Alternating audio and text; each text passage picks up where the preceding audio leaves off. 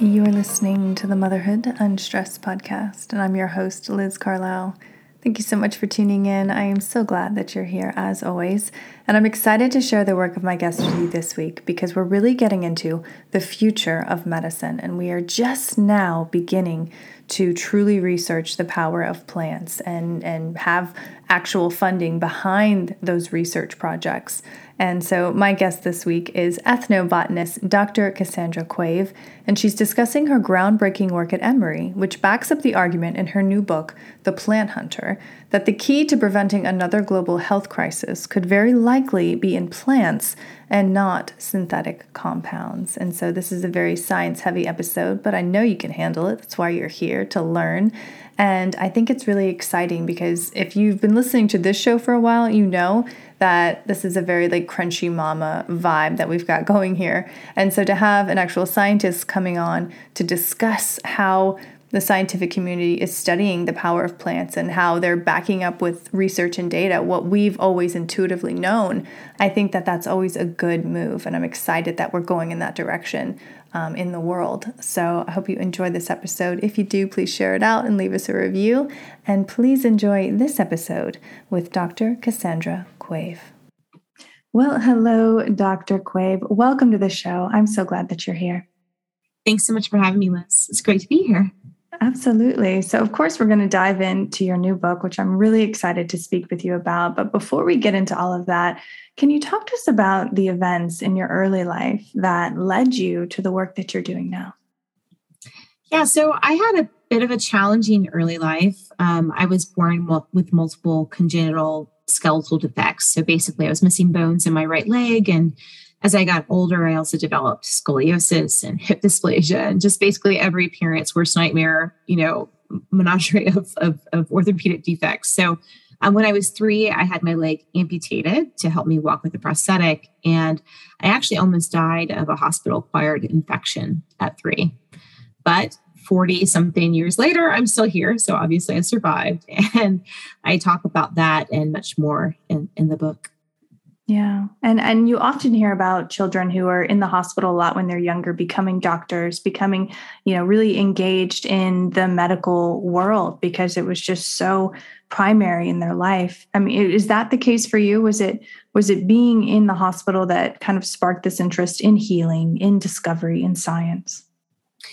Yeah, I think so. I mean, from a very young age, I felt like that was my destiny. Like, I thought for the longest time that I was um, really meant to become a surgeon.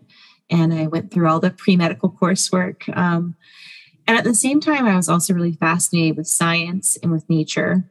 And um, it, it was an it was not a direct path that I took to my current job. You know, it took a trip to the Amazon where I really um, for the first time experienced healing through different forms of medicine that I began to understand that instead of practicing medicine, I really wanted to discover new medicines from nature and, and make that my career path.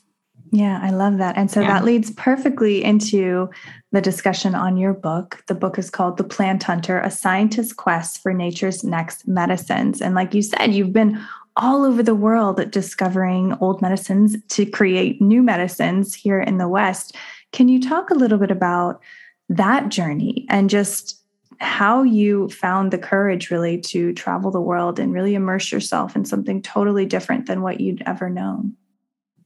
Yeah, well, I think from a young age, I always saw medicine as, you know, boiling down to two concepts pharmacology um, or drugs and surgery so surgical interventions. And it was during that experience in the Amazon where I started to see that it goes way beyond that. There's so much more to the healing process, um, from the psychology to the relationship with the healers, um, into just different ways that health and disease are viewed in different cultures.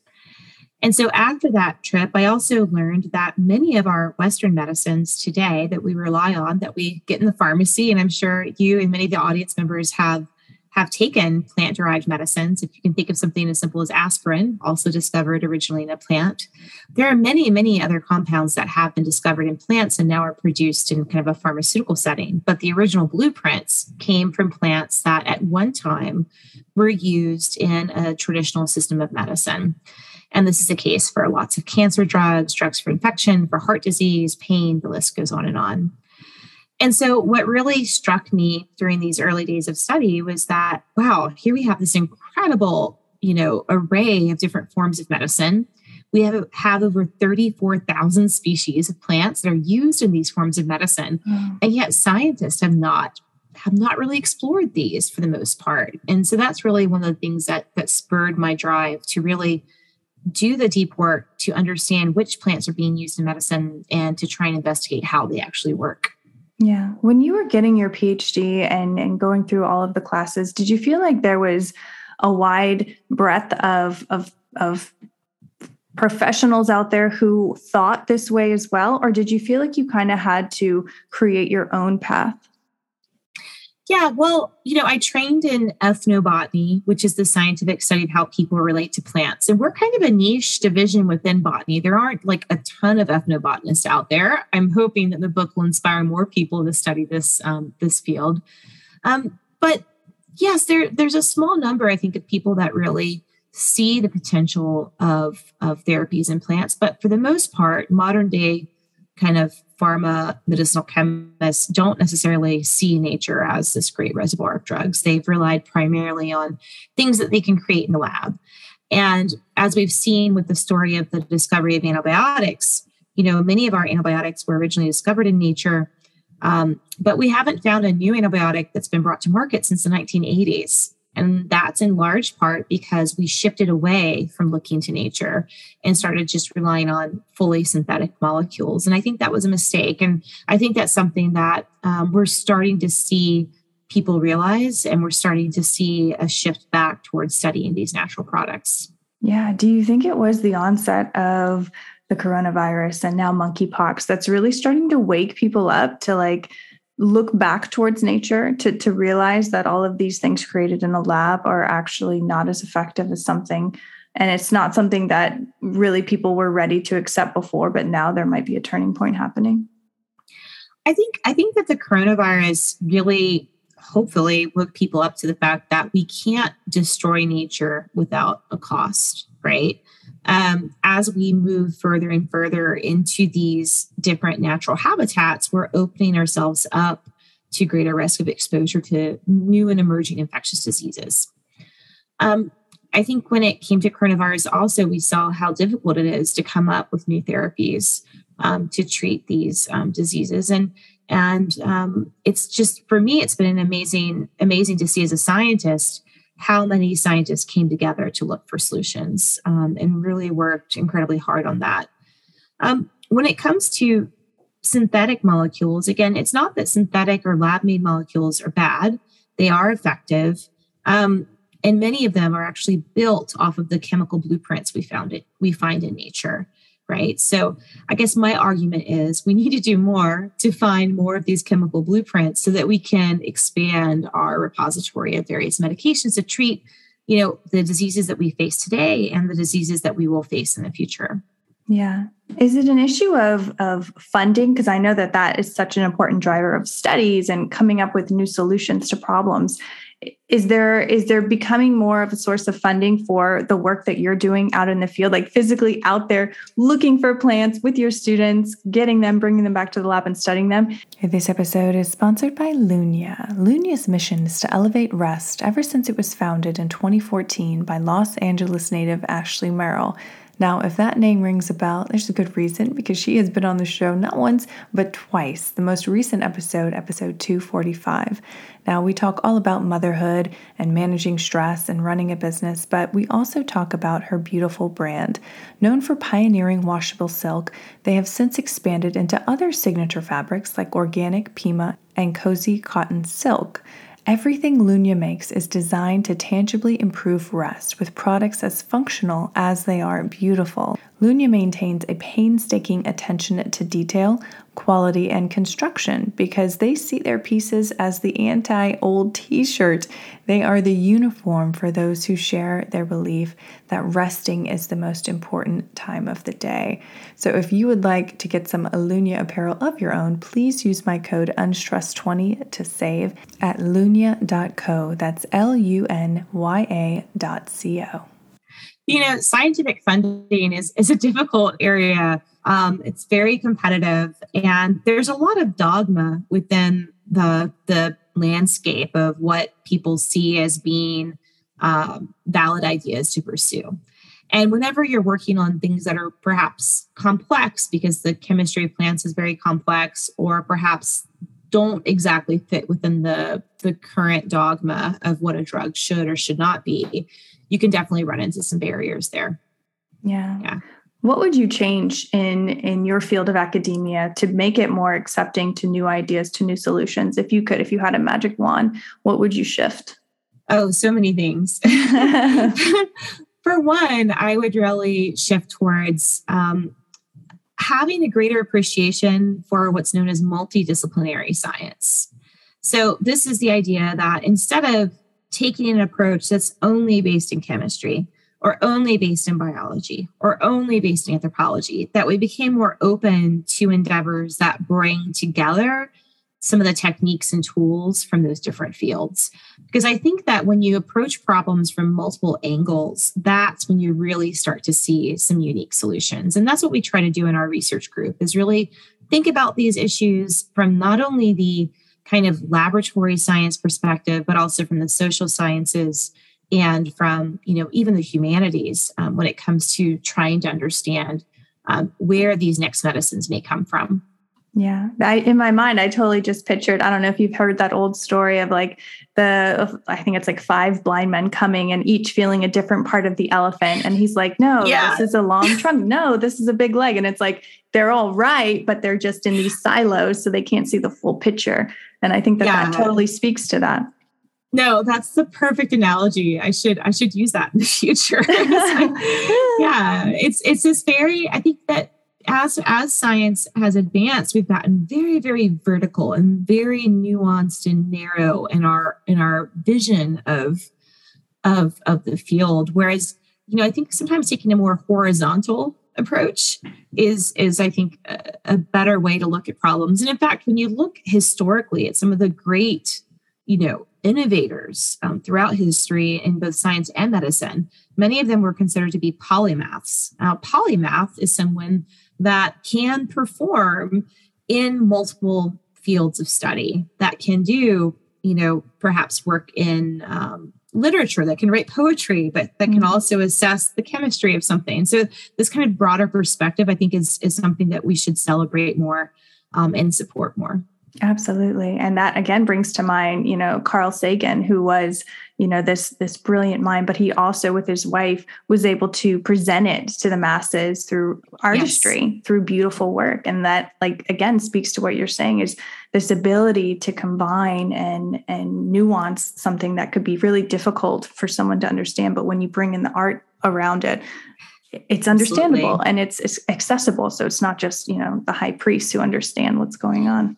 Exactly. And it's funny to use that word like the high priest. I feel like we've reached this system of like the high priesthood within science where yeah. people tend to talk in such a highly, you know, specific language, which is fine when you're speaking with other experts. But I think that it's really important that we bring science to the people because the reality is is that most of our scientific endeavors are funded by you know, in America, they're funded by taxpayers, yeah, um, for the most part. And so, I think it's really important to to share that knowledge in accessible ways. Absolutely, absolutely. So, when you were writing the book, did anything surprise you, or anything that you didn't expect to happen through through your own writing and through the own editing process that that came through for you?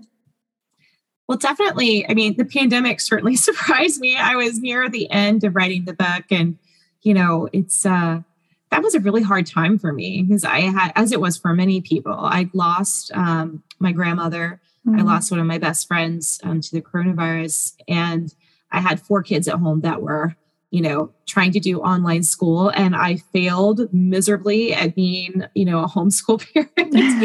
my my my uh, my second grader at the time, like, it's just uh, it was really hard, and mm-hmm. I know a lot of moms that listen to the show you know, definitely experienced things that were similar. Um, yeah, so that that was like that that was a bit of a wringer. And then at the same time, I was trying to finish writing the book and edit it. Um, so so I'm just looking at it as you know, it's a miracle I finished it.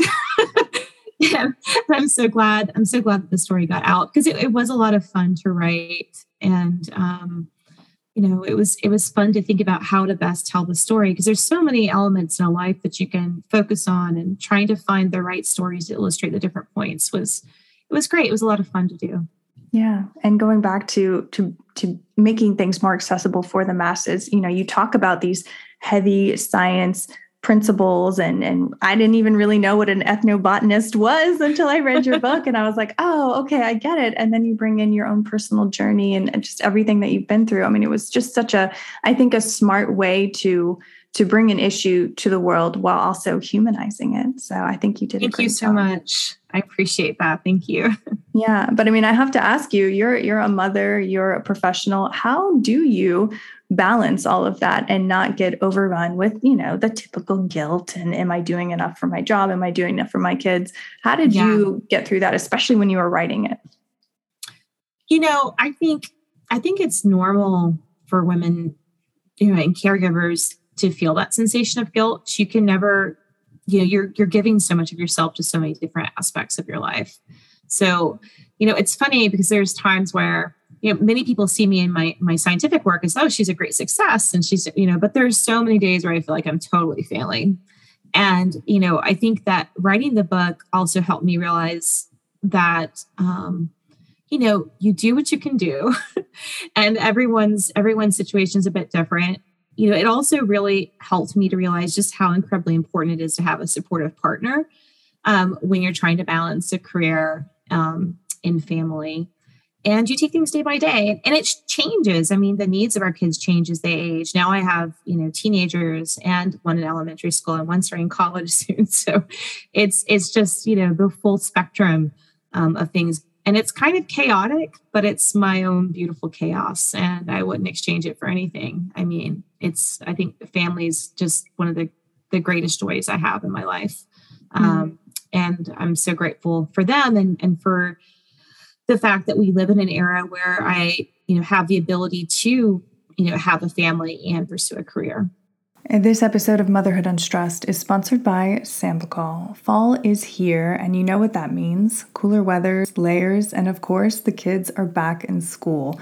Now, with that comes the threat of illnesses. It's what we've all known since we've had them in daycare, right?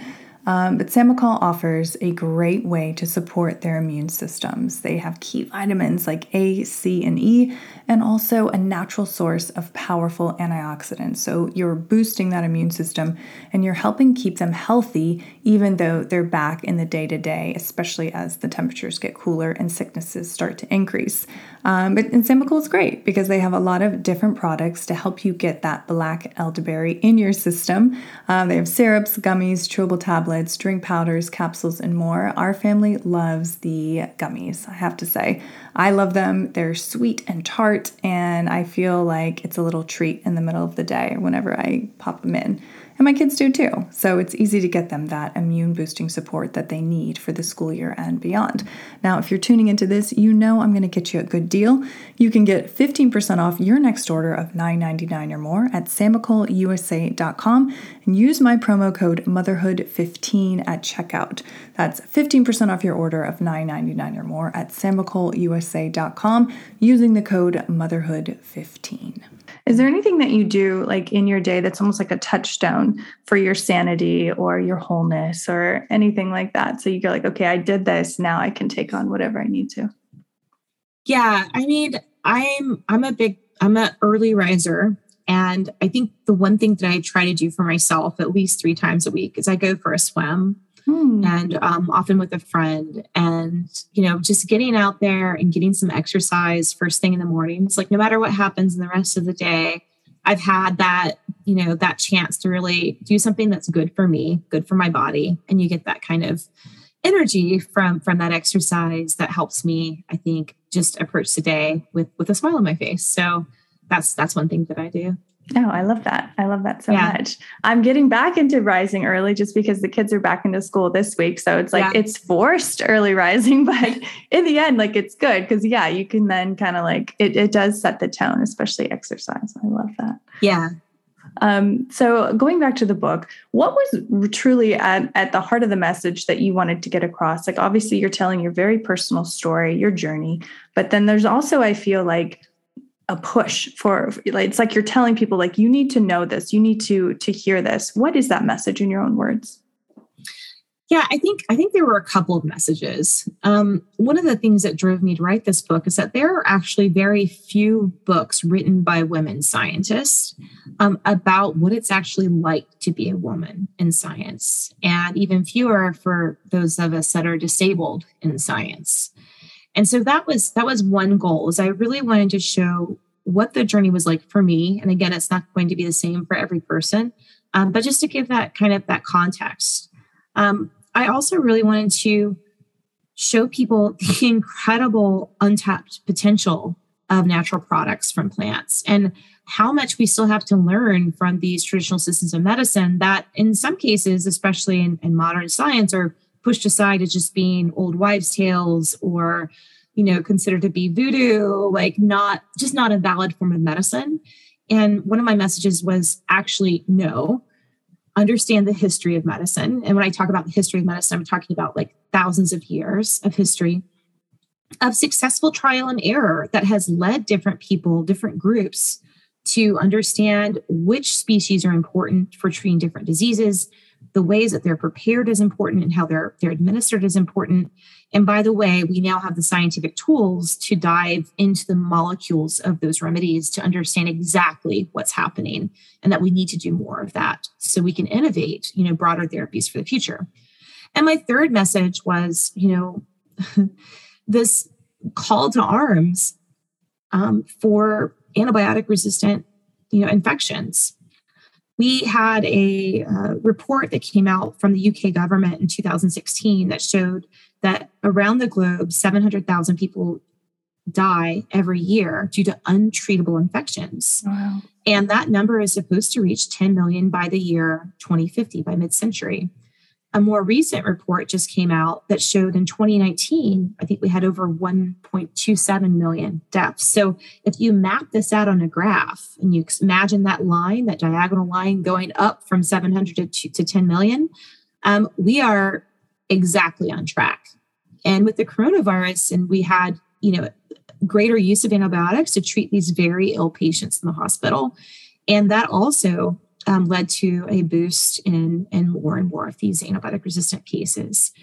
And so that's the third message of the book is really this is an important problem and we need to act now or we're really going to face a, you know a progressively more serious medical crisis in the future.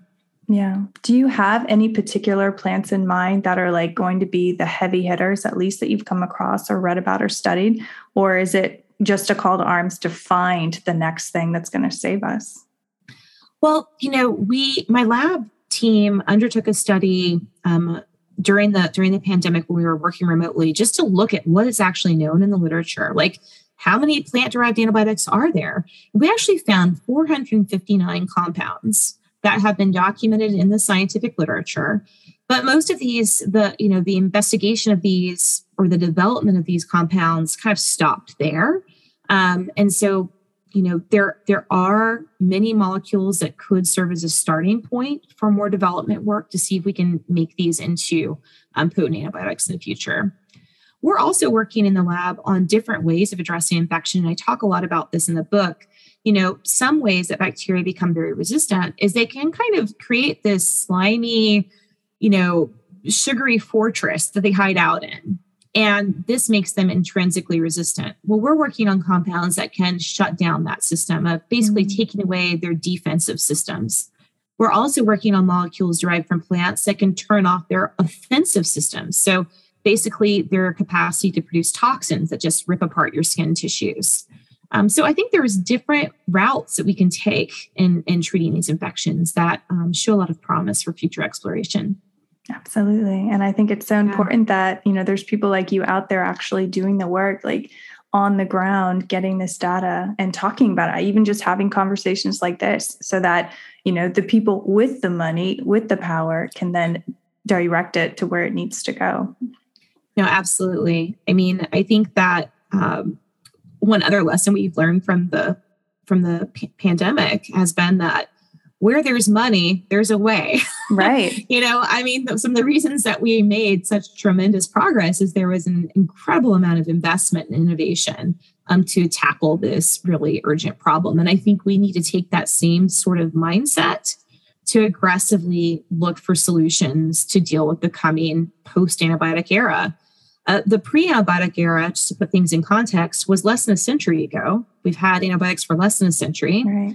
Um, and, you know, we're heading back in that direction. And that's not a place that we want to be. Um, and not all these infections are perhaps deadly, but if you can imagine having a UTI that never clears out, the kind of pain that, that people will suffer from, um, or you could, you know, have other sorts of infections resulting from a simple scratch in the garden. I mean, that wasn't unheard of to die from right. from an infection like that um, in the past. And so, I think we have to really take this seriously. You know, not with this sense of pessimism, but rather with the optimism that I, I think we we do have a lot of things that we that are viable to follow up on. Yeah. And that's truly like, you know, as I finish the book, like that's the message that I really got. Like, yes, this is serious, this is coming. Um, but it, that doesn't mean that we can't prepare. Yeah, exactly. There is still hope. And, um, you know, my, my hope is also that, you know, students and, um, in high school or college or grad school that read the book also may be inspired like oh i might be able to contribute towards this fight in some way. And again, by taking this multidisciplinary approach, you know, you may be able to contribute in unique ways from many different fields. And I think yeah. that's really exciting. Yeah. Finding the elephant. I love it. Oh, yeah. okay. Um, do you have any particular favorite plants in your world that you always have on hand, you know, that you use for your children or anything like that, like that, that are your go-to? I mean, is it, is it the willow bark, things like that? You know, um, I have a garden at home and we love mint plants just mm-hmm. for like, you know, I give my kids tea all the time. And so some of my favorite um, culinary herbs that will grow include things like just peppermint for upset stomach. Um, I also like to grow catmint uh, or catnip. Um, that is, you know, people think of because cats get crazy for this, right? but actually, catnip um, can make a really nice tea. And I learned mm. about this in the hmm. Balkans, and there they actually give their children teas of catnip and bathe them in it if they're having um, issues with kind of anxiety or nightmares and things like that. So even in my office, like I'll have some lemon balm and peppermint and catnip, maybe a little holy basil, and I make different blends of teas just from the plants that I've grown in my garden. And they're really lovely to drink. Oh, I love that. I love that so much. I had no idea about the catnip. I'm totally going to yeah. do that.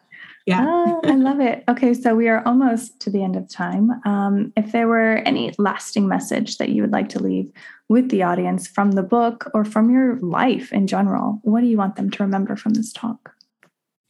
Um, I guess the the main thing is, you know, once you figure out what your passion is, um, you're going to come up against hurdles in life, no matter what your you know state of ability or, or disability is um, everyone has challenges. And i my hope is that from the book they'll also walk away with a sense of inspiration or hope for thinking about ways to overcome their own barriers. Um, and just get out there and experience the world is my other message. And when I say get out and experience the world, it doesn't mean that you have to travel to an exotic location. Just go for a walk around your neighborhood and get to know some of the plants that you encounter every day, but perhaps you've always ignored.